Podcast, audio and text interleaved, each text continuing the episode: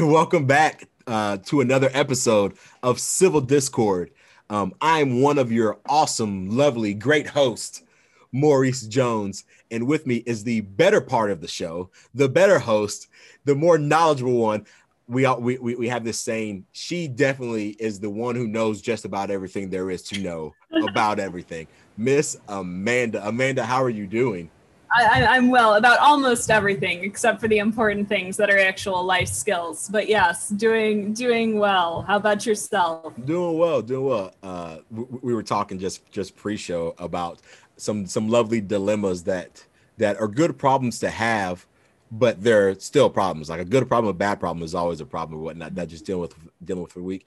And you know, I did some more housework. I broke a window um, that I'm having to learn how to how to repaint and and everything, which is interesting. Like I didn't know how easy it was to buy a glass cutter and to cut glass. Like I thought it was this big, huge process, and no, it's a five dollar piece of equipment that you buy from Lowe's, and it cuts glass for you. It was quite surprising.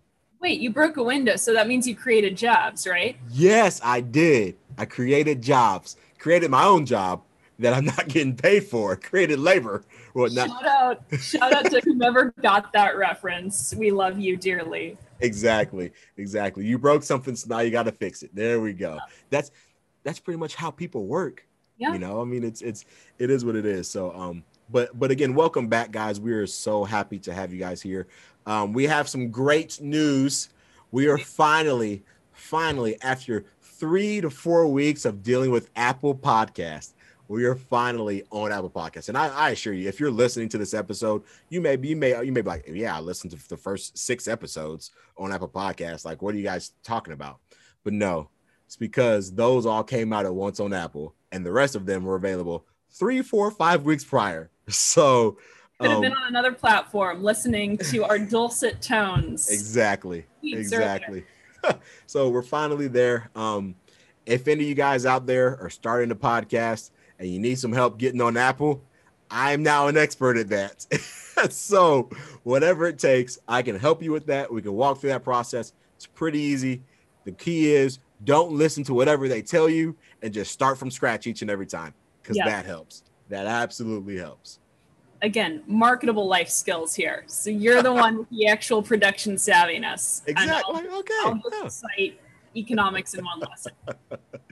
Sounds good. Well, speaking of breaking things to create jobs and so forth, as governments tend to do, um, our our very first um, country, so I've heard, is actually making Bitcoin a legal form of tender, which is I don't know if it's surprising to me.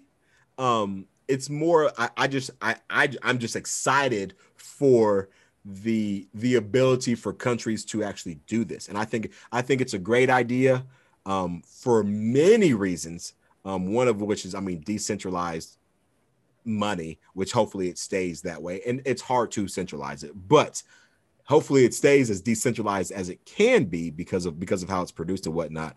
Um, but if as soon as and for tax purposes this is even better um, from from the way the the us and their their how they tax their their income and their gains on certain things. Like, nah, this is currency, man. Like, this is completely different, completely different when, when you're trading and stuff like that. So I'm excited. So El Salvador is the first country, right? I, I want to say I haven't heard anything about any other countries that's the, that's the interesting thing is El Salvador was the first to announce. However, there are a lot of uh, Central American and South American countries that are following suit. It's it's very interesting. You really have these Latin American countries that are getting on board all of a sudden, and I think that's that's intriguing to me. I'm not mm-hmm. sure if it's just because of location and proximity, or if there's something else there. It's very very interesting. It is that that is curious. I uh, I was as I, as I was kind of going through the article and just reading, I, I was thinking like, why Central America? And, and of course, they're not like your big countries that that are doing this. They're very like lesser developed nations that are doing this. Now, my my rationale is, look, I mean, if if if they can get people to come to, to come in here and develop something to where they want to increase their their GDP or whatever they want to do for their economy, then this is definitely one way to get that done. Um, because if, if I'm a company and I want to pay somebody in Bitcoin as opposed to US dollars because of because I'm an ANCAP or I'm a libertarian and, and I think along those lines, like then then by all means, like it is now it is now a bigger proponent of the pie for is it's an mm-hmm. for for them to actually do those things, you know. What's interesting to me too, and and I think I think you might have landed on something that maybe it's important that these are not global powers, right? I, I, feel like global powers have a lot more to lose with regard to adopting a decentralized currency, one that can't be inflated, because when you think about our international ecosystem, the power dynamics therein are entirely they're debt based they are they they run on a debt based economy and they run on inflation and deflation and artificial currency you know valuation and debasement. Um, it is very very dangerous for a country for a major country that has become very powerful in a debt based international ecosystem to suddenly say, okay, we're not going to do a debt based system anymore because you really can't do, uh, you can't do debt uh, debt denomination with Bitcoin. It doesn't work. And we're assuming as we're discussing this, I'm aware that listeners know enough about Bitcoin to follow this discussion. And I'm not going to explain all about Bitcoin because I'm the worst person to do that. Um, but suffice it to say that um, it is essentially impossible to centralize Bitcoin and most other decentralized financial assets even if you're going into something like proof of stake that doesn't really allow you to change the value of a mm-hmm. currency. What it you know what it allows you to do is you know add blocks to a blockchain if we're talking about staking eth for example.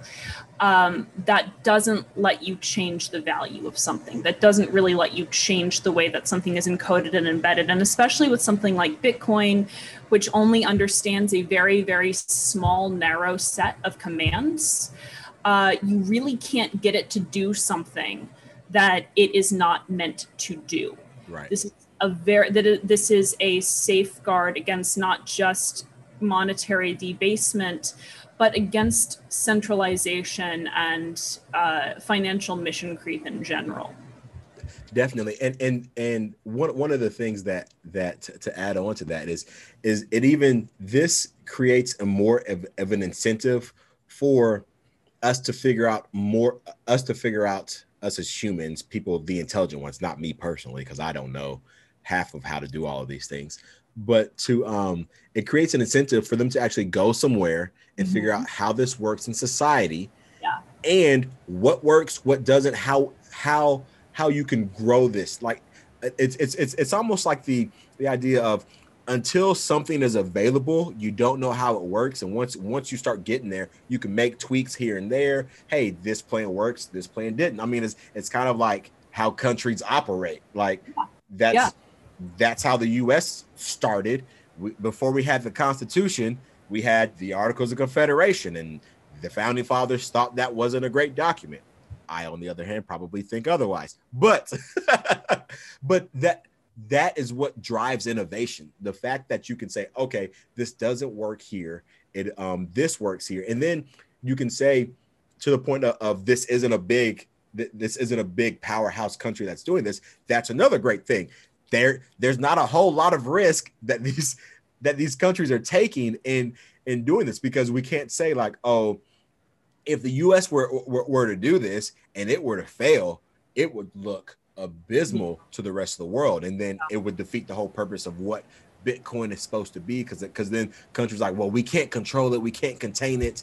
And so how do we do this? And people don't understand exactly what bitcoin is supposed to do. I mean even i, I read something the other day about mark cuban getting into it with the um the the sec commissioner talking about um I, I don't know if that's his actual title but the leader of the sec yeah. And and he like on Twitter talking about like, dude, you don't know what you're talking about. Like that's yeah. not that's not what Bitcoin is. That's not the essence of Bitcoin. And so when you have government officials who don't know what Bitcoin is and, and how it how it should function, and they try to put their hands in it to get to, to do what governments do, which is take from a lot of things, um, it, it, it turns into a disaster like most things that big government actually puts their hands on. And so if you have a small, mainly decentralized uh, country, I mean, they every country is, is corrupt in their own right. And, and I get that, but but it's, it's, it's a small country that's the size of of Massachusetts. Sorry, I cannot I cannot pronounce that state at all. Okay, I can't but, say megalomania quickly. I learned that this past week. Sorry, no, it's all good. You gotta slow it down. Massachusetts. See, I can't even say it when I slow it down. But MA, you know, the the the city this the state that Boston's in. We all know that. Yeah. But it is very close in land size and population. So if it can work in a small country like that, talk about the ideas for more decentralization. Like that would be that is my dream right there. Like it's it it can happen on a small scale and they have Bitcoin and it's a legal form of tender people can pay in Bitcoin. I know people who who used to get paid in Bitcoin way back when, um, but now and now it looks like a great investment for them.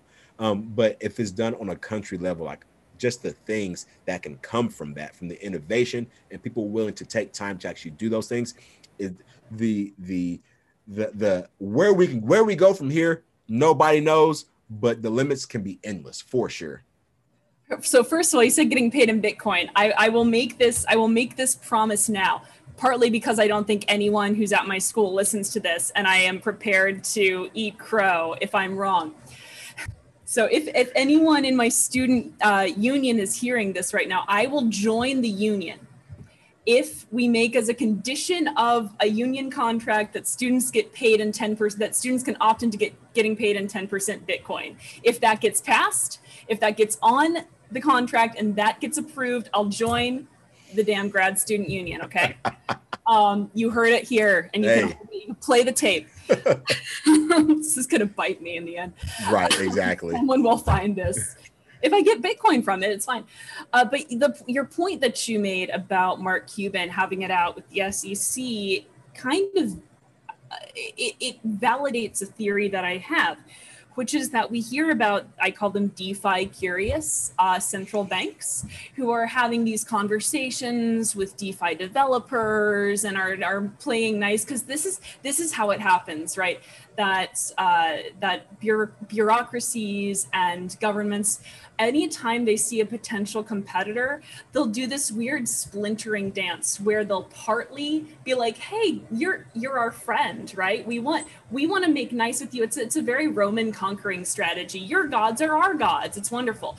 And then there'll be another another sector of the government that will cast aspersions, and we'll get to that later. Mm-hmm. But my theory has been going forward that DeFi curious central banks don't understand what decentralized finance is to the extent that they think they can centralize it. Mm-hmm. My imagine like the when I imagine the kinds of conversations that go on between central bankers and and and uh, token developers and platform uh, developers, I always imagine it goes something like, okay, but um, how do we centralize it? Okay, okay, okay, okay, but if we wanted to centralize it, how would that work? Okay, if I had a friend and my friend liked centralization, what would they do to make DeFi a little bit more C-Fi, like maybe C sharp, C sharp, D flat, Fi, something like that. So, and it, it doesn't work. And I think this is what that's this is what's both promising about decentralized finance and a little bit disconcerting mm-hmm. uh, because again this is as i at the, the point that i made about having a debt denominated international ecosystem um, DeFi is a major threat to our current concept of the international and of sovereignty. And it doesn't have to be a negative threat, it can be entirely promising but our concepts of the international, of capital, of sovereignty are going to change, and many of those changes can be traced directly to DeFi. Again, I would love to do a project on this because when I think about this, you know, you can have the same technology that you use to verify a non fungible token used to verify citizenship. You can have something like DAOs. I'm going to call the new Taoism. You can have DAOs becoming the new states. You can have a new international network of, of all of these different uh, of, of these different DAOs working together and cooperating together. Everyone thinks that our current international system is just going to almost expand into this one amorphous mass of the global power.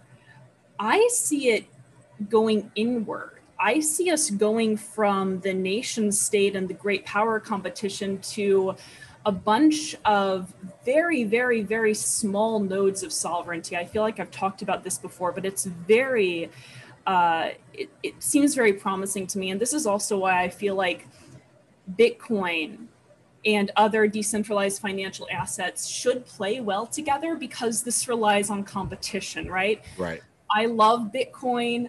I love Ethereum. I love, I have really high hopes for Polygon. I think it's figuring itself out right now and it's going through some growing pains, and that's great. And, you know, all of these different currencies are part of innovation. Right. And again, the entire point of having decentralization is that you don't have one coin to rule them all. Definitely. And and one of the one of the things that that i always get hit back on because i love when i when, when we talk about decentralization I'm, I'm like yes like it has to happen. This is like the more centralized you get the more the like at some point you're going to break down.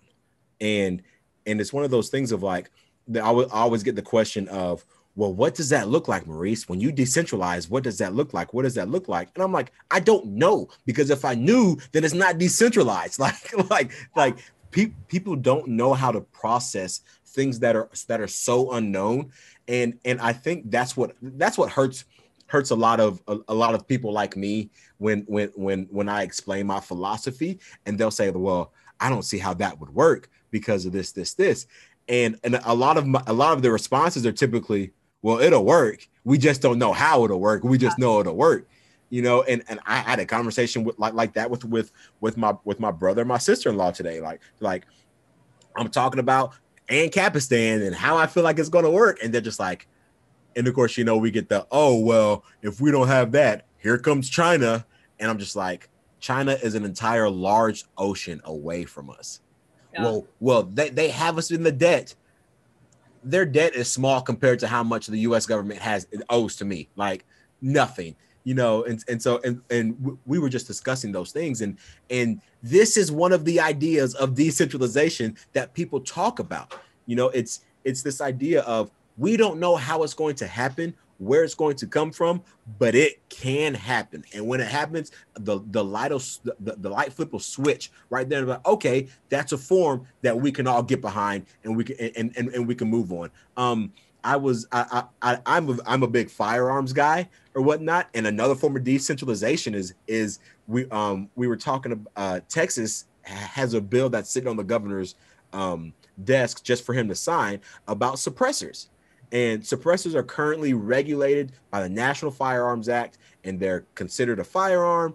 And you have to pay the ATF $200, and then you have to wait a year to actually get one.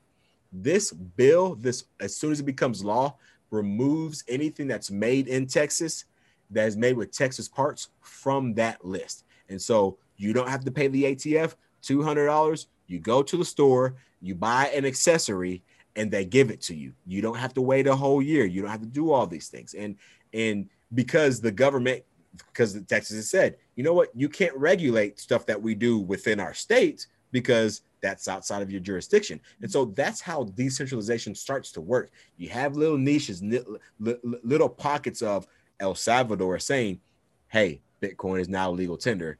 Let's work. Let's talk about that." Texas saying, "Hey, you know what? You don't have to but, but get a tax stamp, two hundred dollar tax stamp for something for for a firearm accessory.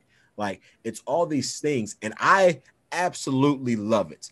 Um, do I do I think that this is going to work its way out in a very perfect world and everything's going to be fine and dandy? No, I don't. That's not how things work in society. There, we are human beings. We make errors, we make mistakes.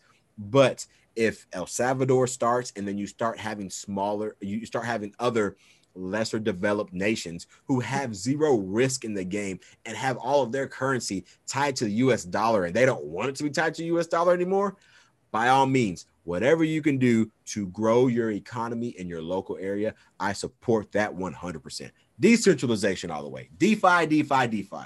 That's my new that's my new motto. DeFi everything in this place. It would be defiant. That's that's what. yeah. I and you know I, I am I would love to debate you at at one point about China because I think that this the the decentralized international ecosystem does happen in stages. And I think that I mean, I, I've admitted to being more of a neocon than a lot of a lot of hardcore libertarians are comfortable with, um, and and I do think that we need to tread carefully as this occurs, and it's part of the reason that I would love to see our central banks get behind DeFi mm-hmm. in a genuine, authentic way, because if we can move out of a debt-based system then we're no longer tethered to Chinese power and, sure. and, and China's stranglehold, which and they're doing and the Chinese government is doing some really atrocious things. Um, there's there's no question about that, and I I'm concerned about that. And I think part of the way that we can extricate ourselves from situations that don't serve us and don't serve the Chinese people would be to extricate ourselves from a debt-based financial system.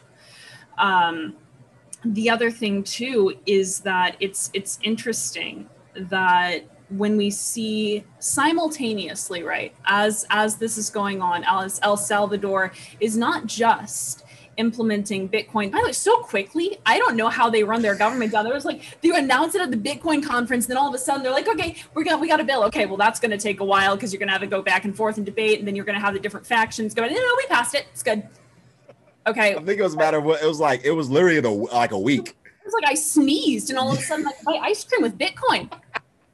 I was what? All of yeah. a sudden buy a Tesla with Bitcoin in El Salvador. Which exactly. now that I want to do that now. I, I I guess they don't know how things are supposed to be done in America.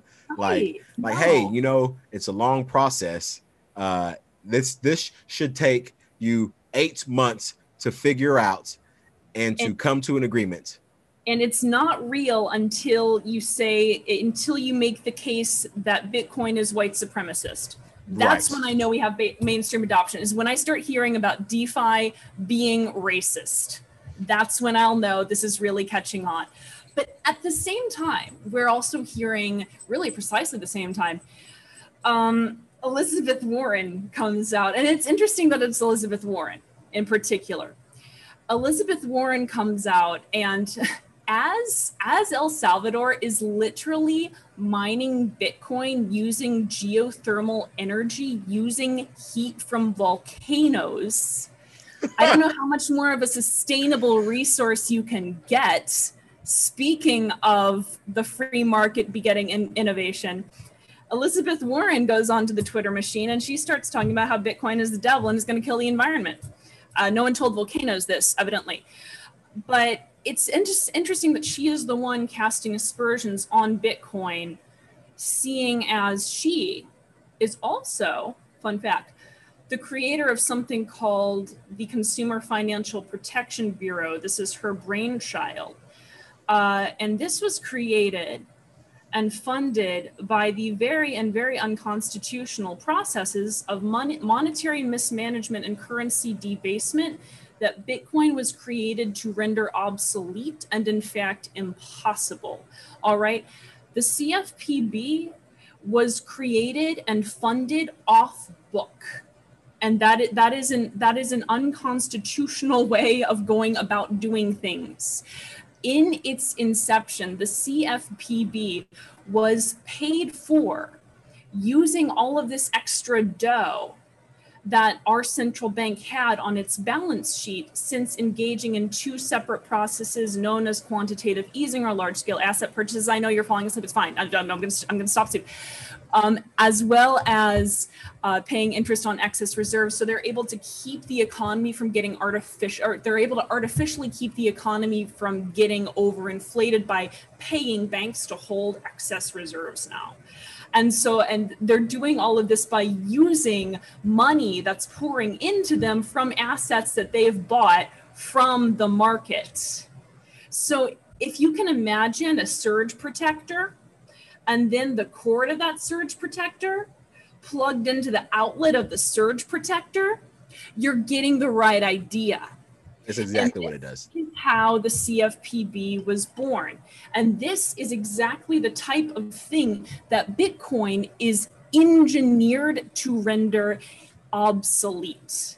If you like more, if you'd like to know more about this and get more in the weeds, I cannot recommend highly enough, and we will link to this in the show notes, a video on YouTube called Introduction to the Exponential Age. It is a primer um, by this fantastic guy named Raoul Pal, um, R A O U L P A L and he's he's fantastic. He talks about how after 2008 the value of the dollar and just about all fiat stayed the same. Money printing went up and asset prices went up in terms of fiat value at the same rate as money printing.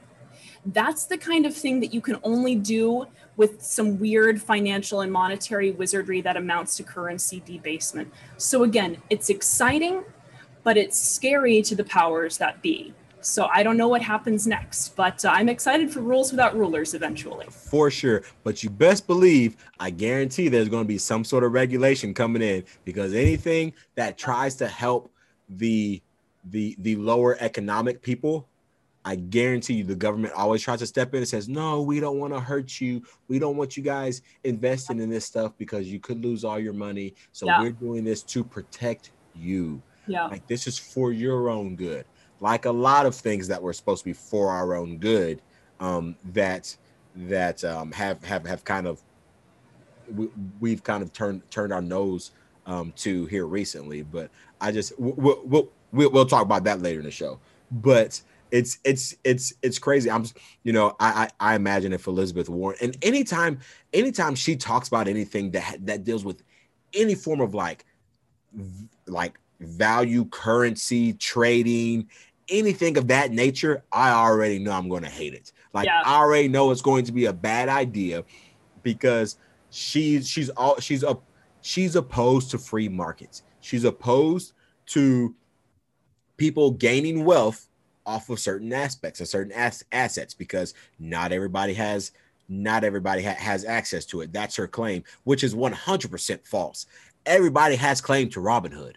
Like every everybody can you can you can trade stocks on Cash App. Like everybody uses Cash App to trade money back and forth. If I can give my sister twenty dollars, I can put twenty dollars in Cash App in a stock. Like like th- this idea that we need to protect people from them from themselves is is moronic and elizabeth warren is one of the biggest perpetrators of that her and all her other little senator friends most of them who i cannot stand um, i like maybe one, two of them, but the other 98 can, in my opinion, can go kick rocks.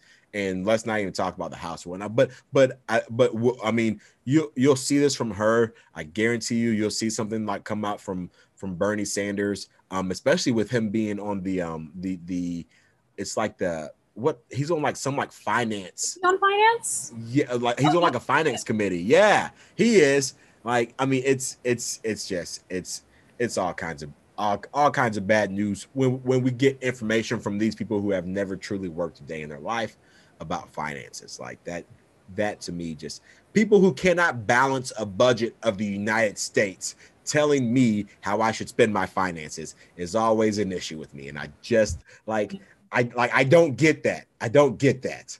Makes no sense to me. You can't even balance your you can't even balance your own checkbook, but you're telling me how I should how I what I can and can't do with money traded in stocks. Like, mm, sorry, that's that that's a little that's a little uh side tangent about that, but about Elizabeth Warren and just the irony of her being able coming out and saying, "Oh, we got to do this, more regulation and more regulation." But go figure. Anything no, else about El Salvador?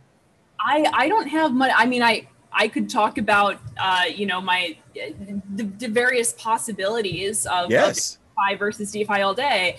Uh, but you you reminded me when you were talking about various uh, various brokers of the public well uh, breaking the public well um, about my one of my favorite people in politics who I very lovingly call Gavin with the good hair. This is this hair is so good. It's it's so good. It's better um, than Rick Perry's. It Man. is. I, I was I was I was telling Maurice before the show. I Was, we were talking about Governor Goodhair, and and he let me know that Rick Perry is also known as Governor Goodhair, which kind of makes it better. I like knowing that Rick Perry and Gavin Newsom have this in common. They're exactly. both Governor Goodhair. um, so Gavin with the good hair. Um, at this at at the time of this recording, uh, Gavin with the good hair is refusing to listen to the science and indeed has decided to keep uh, the outdoor and indoor mask mandates in effect. Now, up until I think a few days ago, he was teasing doing so indefinitely. The rationale for which uh, was that and and the man speaks in platitudes by the way. I love it. He speaks entirely in cliches and it gives me so much joy. If i i would love to run against him just to be able to debate him on the stage and like institute a drinking game with the audience. From like every time he uses a cliche ladies and gentlemen i'm gonna drink. And we'll just see how long it takes before the camera starts panning out every time he uses a cliche and i'm just sipping. Anyway i that's that's my one dream for politics. At any rate um, he used this cliche as the only thing I can be certain of is this there is uncertainty in our future. And I'm like, bruh, has the hair gel gone to your brain? Because that is honestly, you with that rationale, you could keep anyone from doing anything at any time and this is more insidious than it, than than it seems uh, at first blush because there is now a sizable contingent of people in in this country that see uncertainty as a reason to avoid action. And that's not the theory on which any type of innovation can possibly be predicated.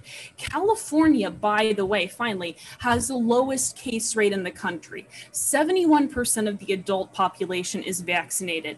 And Gavin with the good hair has continued to hold a statewide mask mandate, including outdoors, and refuses to allow schools and businesses to operate at capacity. Why is this important? Because it's not important for people like him. It's not important for people who can work from home. It's not important for people who have an entourage and have people who can gel their hair and have I can't get over the hair and have people who can who can let them lead their lives who, who can put their children by the way in private school and go to go to in-person schooling as his children do and as he has lied about on television saying oh i've been dealing with zoom schooling for a year sweetheart. No you haven't. Okay. We've seen you dropping your kids off at, at their school. And good for them. And all kids should be able to go to in person schools. If that is the best setup for them. The reason this matters is that it matters to people in this country who don't have the resources that people in power have. And so eh, now he's moving toward no no no no no we're we're going we're going to reopen on June 15th. The fact is we should have been reopened ages and ages and ages ago. We've been below a pandemic threshold for about a year now if you want to actually look at the charts and people will not most people don't even know that. Have no most, idea that, that as as a pandemic is defined, we have not had it. We've not been in a pandemic for about a year now. Yeah, yeah. People have no idea whatsoever. And when I tell them that, they're like, "What are you talking about?" And like, "Well, I heard this on so and so," and then of course they'll say, "Well, you must watch Fox News," and I tell them, "No, I don't." Uh, like, I just know the levels of pandemic, and and we had we literally like even when we, when we've had these spikes with in July when we had all the spikes and so forth, we haven't. How do you think Florida's been open since last Florida's been open for over a year. Like people people fail to realize that. Like that they think like, oh well, um, because now we're starting to have sporting events and stuff in Florida. Like, okay, like no, Florida's been living their own life yeah. since last April. Yeah. that's all, all all of these conferences like florida's economy i don't know how florida's economy is doing but it must be booming it's got to be booming tourism's great uh, you know, the, the Bitcoin conference, for instance, was in Florida. Wasn't the uh, Libertarian Party um, meeting in Florida yes. last year? Yeah. Um, after the one that was on Zoom, that was, oh, that, it was an adventure. Debacles of debacles. Yeah, it's great. It's had fun.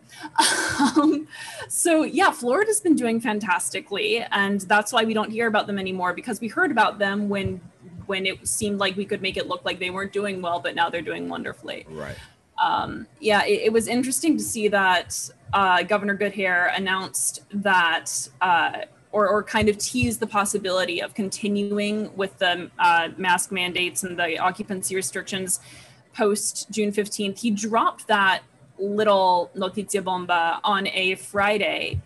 Um, always pay attention. This is important. Oh, I learned this in PR land.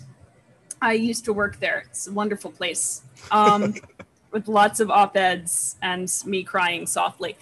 Um, always pay attention to stories that are dropped on a Friday. This is a classic damage control tactic. If you don't want anyone to know that something is happening, release it and leak it on a Friday because people pay less attention over the weekend. Um, there's less coverage over the weekend in general. Uh, and that's when you see more of the damaging news come out. And then, if there is coverage, it's for the first couple days and then by monday something else happens. And you also get the, the the effect of people wanting to drop positive stories on monday and those positive stories flood out a lot of the negative stories on fridays this is a really awesome media critique and con, uh, consumption tip. Pay attention to the friday stories Oh, I, it's it's it's nice to know. I mean, one, you have a PR background and you and, and you know all that. Like, okay, cool. I I I mean, I I pay attention to things going into the weekend and going. I because I read stuff on the weekends as well too. So I've never, but I've never pieced that together. Mm-hmm. Of most of the the um the things that people want hidden come out on Fridays because nobody pays attention on the weekend, and par- partly because I'm in my own little world and I I operate very differently. Um, but and I mean, and it's so hard to uh, when you're when you talk about like mask mandates and full capacity and so forth. It's so hard for me to understand that, and and I, am I'm, I'm not making fun of of you living in the People's Republic of California or whatnot, but like I haven't the the idea of me going into a store and having to wear a mask like is it's so it's so weird to me partly because we have i mean we we've had mask mandates. Our mask mandate was like lifted back in March, but in in all honestly, where I live, I have not worn a mask inside a building in probably going on a year. Like unless it's a federal building, because I had to do my registration or I got to go pay a ticket or something like that, and be like, hey, you got to put a mask on. I'm like, all right, cool, because you guys have guns and you're going to arrest me if I don't. Like, like outside of that, like I don't wear I wear a mask at work. That's because my employer says, "Hey, wear a mask." So I'm like, "All right, I wear a mask because because you because you you give me money every every the first and fifteenth. So I, will listen to what you say. But that's it, it's so hard for me to like truly be like go somewhere and just see people in mask or what. I mean, I see one or two people, but to to for outdoor dining and and whatnot, like still in mask, like that's that is a new world. Like th- that is completely that that that's so crazy to me.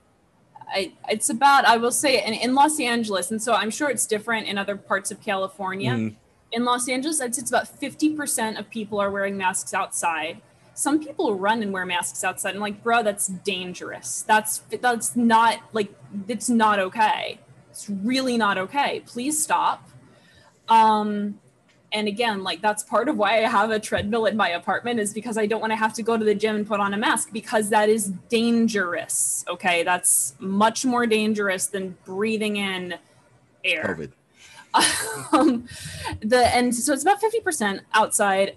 Um indoors of course it's still mandatory but i've and i'm aware that after the 15th which it looks like this is going to be lifted on the 15th um, I'm sure there will still be people who, as a force of habit, still have them on. And I'm sure there'll be people who are like, oh no, I'm protecting society by still having it on.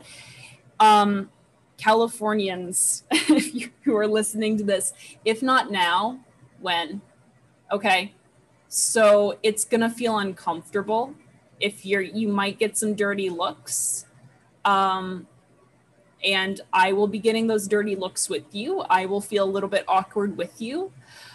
Ju- if not now, then there's no there's no reason for you to keep doing this if you believe you shouldn't have to. Right. So burn your masks. I, I have I'm down to one, my one last disposable surgical mask is perfectly timed.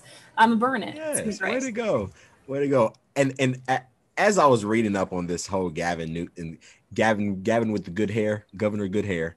Um, as I was reading on it, it was it was it's it's ironic how when you give people emergency powers, they never want to relinquish that power. Like it's it's always the you know going back to your um uncertainty type thing it's hey you know and and and i get the idea of why legislators give these um give give these these powers to governors during you know state of emergencies because from, from a rationale standpoint, it takes time for us to get together and for us to pass a law, which I don't mind at all. The long process that it takes to pass a law, I absolutely love because we already have too many and we don't need a whole lot more. Um, but knowing and understanding that process, I can see why legislators say, hey, in cases of emergency, governors have the powers to do this and this and this.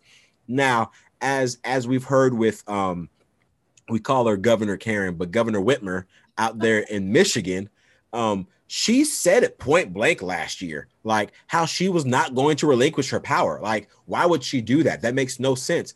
And I don't blame her, you know.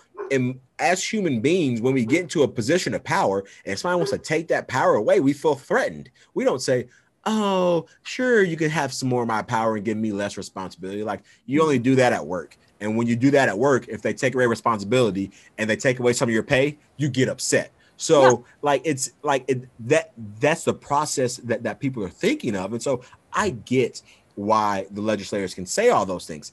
However, that being said, this just proves the point on why you don't give these people this power because they never want to get it and then you can threaten with oh well if the if, if we see an increase in these things we're going to have to take this away and you don't need to call uh, you don't need to call any type of order but with the house or your senate your, your state legislator you don't have to do any of that. The governor can just come in and say by governor decree we're going to do this stuff again and then we're back at square one.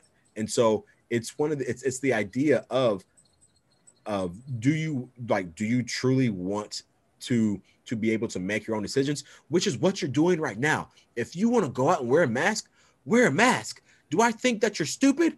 Probably. But you can you can wear a mask. I mean, if 71% of California is vaccinated, if California adults are vaccinated, one, it just proves the point. Everybody who wants to take the vaccine can take the vaccine. Now we're starting to see some side effects of this vaccine, or not, but but but that's that, that that's different. I I get that. If you wanted to take it, you wanted to take it. It was back to normal. Everybody wanted to get back to normal. That's fine. Okay, cool. But nonetheless, the people who want to assume the risk of COVID are still going to assume that risk. If yeah. 29% of your population, that's past herd immunity. Let's be real. That's way past herd immunity. As yeah. we talk about, it, you're not going to like it, it's just one of those things of like if if you're vaccinated, why are you scared? Why? Because that's the whole point of the vaccine. Now I know there are some cases of people who've been vaccinated and have still caught the COVID, and I, and that's that is what it is. I assume that's probably going to happen with every single vaccine that happens out there. People yeah. get the flu vaccine and they still catch the flu. It's a i different strand. Like I get it, one hundred percent. So I'm not knocking people getting the vaccine. If you want to get it, you can get it. I'm not, and I, I physically, it's not smart for me to do so because I've already had it. So since I've had it, there's no point to reintroduce the the the virus to my body. It's going to make things weird. But like people are going, people want to assume a risk. Let them do so. we're not living in bubbles. Like, and I'm not, I, and I don't like using the word my freedoms, my rights, my liberties, like because I get the connotations on yeah. that. But I'm, and I, and I'm a very risky person. I like skydiving. Like, I like doing those crazy things. Other people's aren't. The people who don't like doing those things will probably go get vaccinated, so they don't have to worry about me. And I, the person who's very risky, will probably not go get vaccinated. So I'm the one who has to worry. I'm the one accepting the risk. Why are you trying to make decisions for people when they when they've already made the decision for themselves? I just like I don't get it. I just don't. You're you made an amazing point. So you said you like skydiving, right? And skydiving is legal, is it not? It is legal. Okay. So skydiving's legal, and you go skydiving, but it's not mandatory for anyone to go skydiving, right? people nope. who don't want to go skydiving don't have to go skydiving, right? There's not like a yearly skydiving quota that everyone has to, right? Nope. Okay. At least not to my knowledge. So if you eliminate a mask mandate, that does not mean it's illegal for you to then wear a mask. If you feel more comfortable wearing a mask, please wear a mask. Please do. Please do what makes you comfortable. Have make your own safe space and eh, please. And it, it's worth noting that there are risks that come with vaccines. There are risks. I know we just got on Apple Podcasts. Now they're going to take us off for saying that. but for any vaccine, there are risks that come with any medical treatment. There are risks that come with not receiving the medical treatment. Some people have higher risks in one area than they do in another. And for others, it's reversed. You do your own research, do it on DuckDuckGo, not Google. Because exactly but yeah you and you made a couple other very interesting points in the show notes i want to make sure you have a chance to get to that on this Oh yeah. So um we uh we uh, my, my first question was is there a vaccine shortage in California? Like are people not able to be vaccinated? No. Like if because if that's the case then okay, I could see that. You know, there's at least some sort of logic behind that. I'm not saying that I agree with it because I think it's I, I think the premise of the whole thing is built on a lie, but I could see where people could could get to that logically and and from from a from rational thoughts at mm-hmm. some point in time, not from the very beginning, but at some point in time, that rational thought. But then there was also a note that I, I, I read an article that, that the CDC, everybody's now I, Apple Podcast, Spotify, wherever you listen to this, I want you guys to know that this is the CDC. This is not this is not some crazy um, right wing propaganda or whatnot that you guys just love to to just to to to to what's the word censor or whatever you I hate using that word too. I feel like that word has lost a whole lot of meaning too. I don't like that word. Um, but the CDC literally says heart disease and diabetes deaths climbed amid the COVID. Uh, uh, so over the past year, over the the, the COVID shut caused more deaths with heart with, with with with heart disease and diabetes. Now, who could have guessed that? Who on this planet Earth could have guessed that. It no. Have been the people who've been talking about, you know, the John Ioannidises of the world from Stanford, who's an epidemiologist who who trusts the experts, who is an expert in this, and has said this from the very beginning that if we continue to do the things that we're doing, we will have unintended consequences. And you want to know what those unintended consequences were? More deaths and preventable preventable diseases. Things, and again, go ahead. This is a correlation it's it's but it is a correlation that it there's there's reason to connect some dots okay? Yes. there is a there is a correlation here. Yes.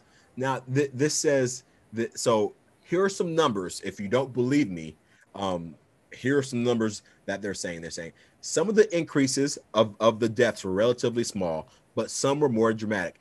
The heart disease death rate um, which has been falling over the long term. This is and this is NBC. This again, this is no right wing article. This is this is NBC, which is just fairly fairly on the on on, on the liberal side. Mm-hmm. Um, which which okay, whatever side you follow, I don't care.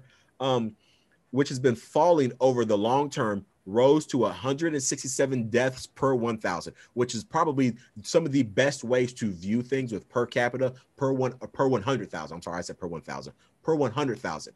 um, which is the best way to view it because of how it breaks down population and statistics. I'm not getting into all that, but when you look at stats, anything that's per 100,000, that's probably the best rates that you can get um, as far as the that, that's the closest to accuracy in those things. Um, that uh, that per 100,000 deaths per uh, population from 161.5 the year before. So that's up nearly 3% over the previous year. Um, and it, it surpassed the it says surpassed the less than 1% increase seen in 2015. Then so it says raw in, in raw numbers there were about 32,000 more heart disease deaths this year than last year. Like 32,000 deaths. I get people say we have close to 600,000 deaths in COVID. So, uh, you know, what do you, but that's more. That's not just 32,000 deaths. That's more than the previous year. It's a huge increase. Then diabetes. I got the diabetes. No, this is not a joking matter. If you have diabetes, I'm so sorry. So sorry. They're about to cancel me for that. But the diabetes death rose to 20, 24.6 per 100,000 from last year, which was 21.6. So that is that that's nearly 14% increase, which is 13,000 more di- more deaths from diabetes than in 2019. So when you break things break these things down, that's why when when when we people whether you're on the right or on the left or you're in the middle, you're libertarian or whatever the case may be, when we say there are unintended consequences because economics, that's how it works for when you lock people in their home. Now you have made such a big deal about COVID, people now don't want to go to the doctor. So when they're sick for something else, they say, I don't want to go to the hospital. I don't want to go to the doctor because I may now catch this virus you know, and now you can't catch early onset things because you're not going to your routine, you're not going to your doctor as often as you should. You're not being able to, you know, the, six months is a huge time for you to catch cancer early. If you catch it, if you catch it and you miss it in six months, man, like your chances of, of survival have exponentially decreased in six months, of course, depending on the stages and so forth. But understanding that when you catch these things early, that makes a difference. And when people don't seek treatment and you lock them in their houses and you tell them that we can't do things because we're uncertain of the future, and there's this whole level of certainty, like that's of uncertainty. I'm sorry. When you have all these things, that that has a lasting impact on the economy. And this is things these are these are issues that we're going to have not just for the next year not for two years. We're talking 5 10 15 years down the road is when we'll see a lot more of these things come to fruition. Um, and it's it's it's sad to say and these are not issues in, in which i i want to say like look like people have been shouting this from the rooftops for the past year but they have and nobody listens and people says they're you guys are right-wing conspiracy theorists. Like you guys don't understand. If it saves one life if it saves one life well the death rate in, in a lot of in, a, in our major killers in america rose tremendously over the past year and that's not something to gawk at at all. Not not in the least bit. You also made the point you you wrote i'm curious what you meant by it you if we really cared about people of color we would handle things differently. Oh, what, yes. what, okay what did that what did yes. so so in in the black community heart disease is a big issue. It is it is because of the foods that we eat in our culture. Everything's fried we got our soul food like and it's good. Don't get me wrong i love it i absolutely love it. When I go home and I get my collard greens and and you got the greens in there with the ham hock, and so you got bacon up in there or whatnot, and it's just it's but the food that we eat literally is is if if you eat anything too much, it's unhealthy for you. But people would say, according to the science, it's not healthy for you. So, with that being said, if you literally cared about black people as as as people on the left say they do and they, they care about people of color you would say you know what? We have to open up gyms because people need to be healthy. People need to work out. You would say because again heart disease is a big killer in black community. Di- diabetes is a big issue in the black community. Um, you would say hey you know what? Let's react in a different way if we if we truly want to protect them. Because that we, know what COVID, what who COVID attacks. We know these things. Like it's not anything that's new. We know and we understand that.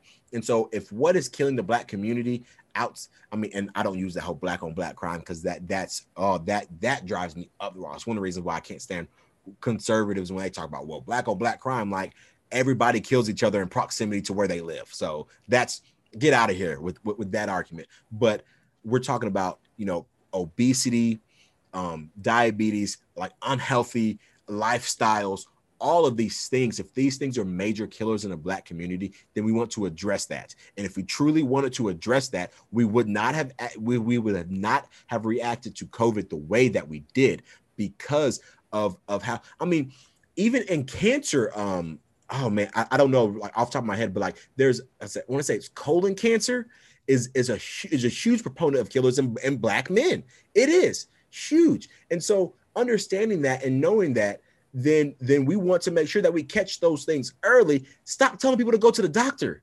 Stop making these things a big issue where it scares them to go to hospitals and to go to their doctor, their primary care physician. Like you're not around a whole lot of people, but you're but we're still scaring them to say, "Hey, only seek medical attention if you're feeling these symptoms." They think that flies for everything else, and so they don't go to routine checkups. They don't catch everything as early as they do, and then it negatively impacts that community. And if they truly cared, they would go about this a completely different way.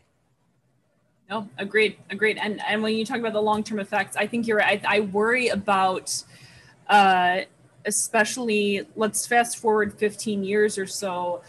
I worry about seeing a huge achievement gap between the children of, and again, not to vilify children at all, is they're not part of this, but the children who were able to attend private school during this time and charter schools and had education choice uh, and and were able to continue attending schools and get an actual in-person physical education um, and not what's called zoom in a room which is basically like some some temp that's that's you know getting paid not enough to just sit and babysit people while they look at screens.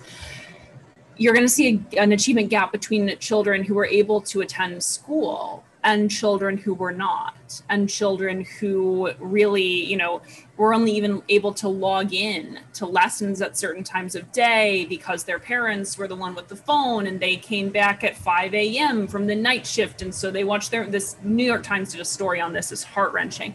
You know you watch you watch the the lesson for half an hour so you're going to see an achievement gap between the kids who could go to school and the kids who couldn't and who lost a year or more of education. Um, and my fear is that that is going to exacerbate class tensions and instead of of highlighting something just a real ineptitude in policy um, and execution what it will do is it will then vilify today's kids on on on either end right? So one one one group of kids is going to be you know oh you you horrible overprivileged people. And then the other group is going to be oh you lazy you just don't work hard enough you just didn't listen to your teachers in school.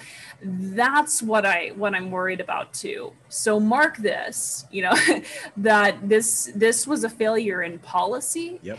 and and this was not uh, this was not the product of of privilege and a need for greater for greater equity which just means everyone should be as disadvantaged as the least advantaged person. Definitely. Could not have said that better myself. Great way. Great way to wrap up the show. It really is. I mean it's phenomenal. It's phenomenal. Like like i 100% agree with that. Because i guarantee if i add anything to it i'll probably butcher it and make it sound far worse. Um, so like again, the one who knows just about that everything there is to know about everything. So um and and I know I'm stealing that that nickname from somebody else, but he can share that nickname with you 100%.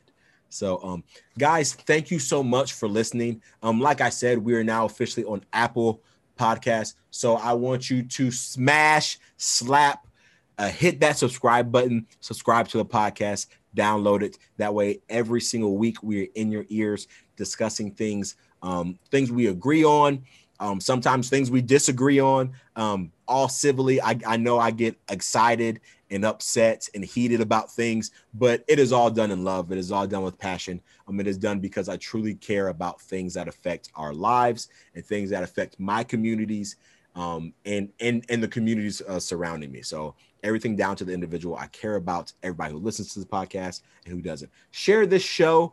Um, please leave us a rating and review. Again, on Apple Podcasts, we're finally there.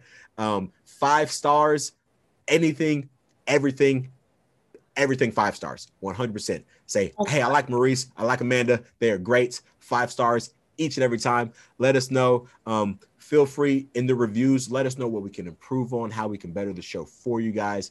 Because um, th- that is what we're trying to do. We're trying to better society. We're trying to better um, our arguments. We're trying to understand and rationalize our thought processes as we move forward in society, whether it's through legal tender and Bitcoin, um, whether it's through how policies are created and generated and how they affect our lives, or whether it's just bettering yourself as far as controlling the source of your income. Um, whatever the case may be, that's what we're here for. That's what we want to do. But until then, again, we'll see you guys next time. Listen to us. We love you guys. Till then, peace.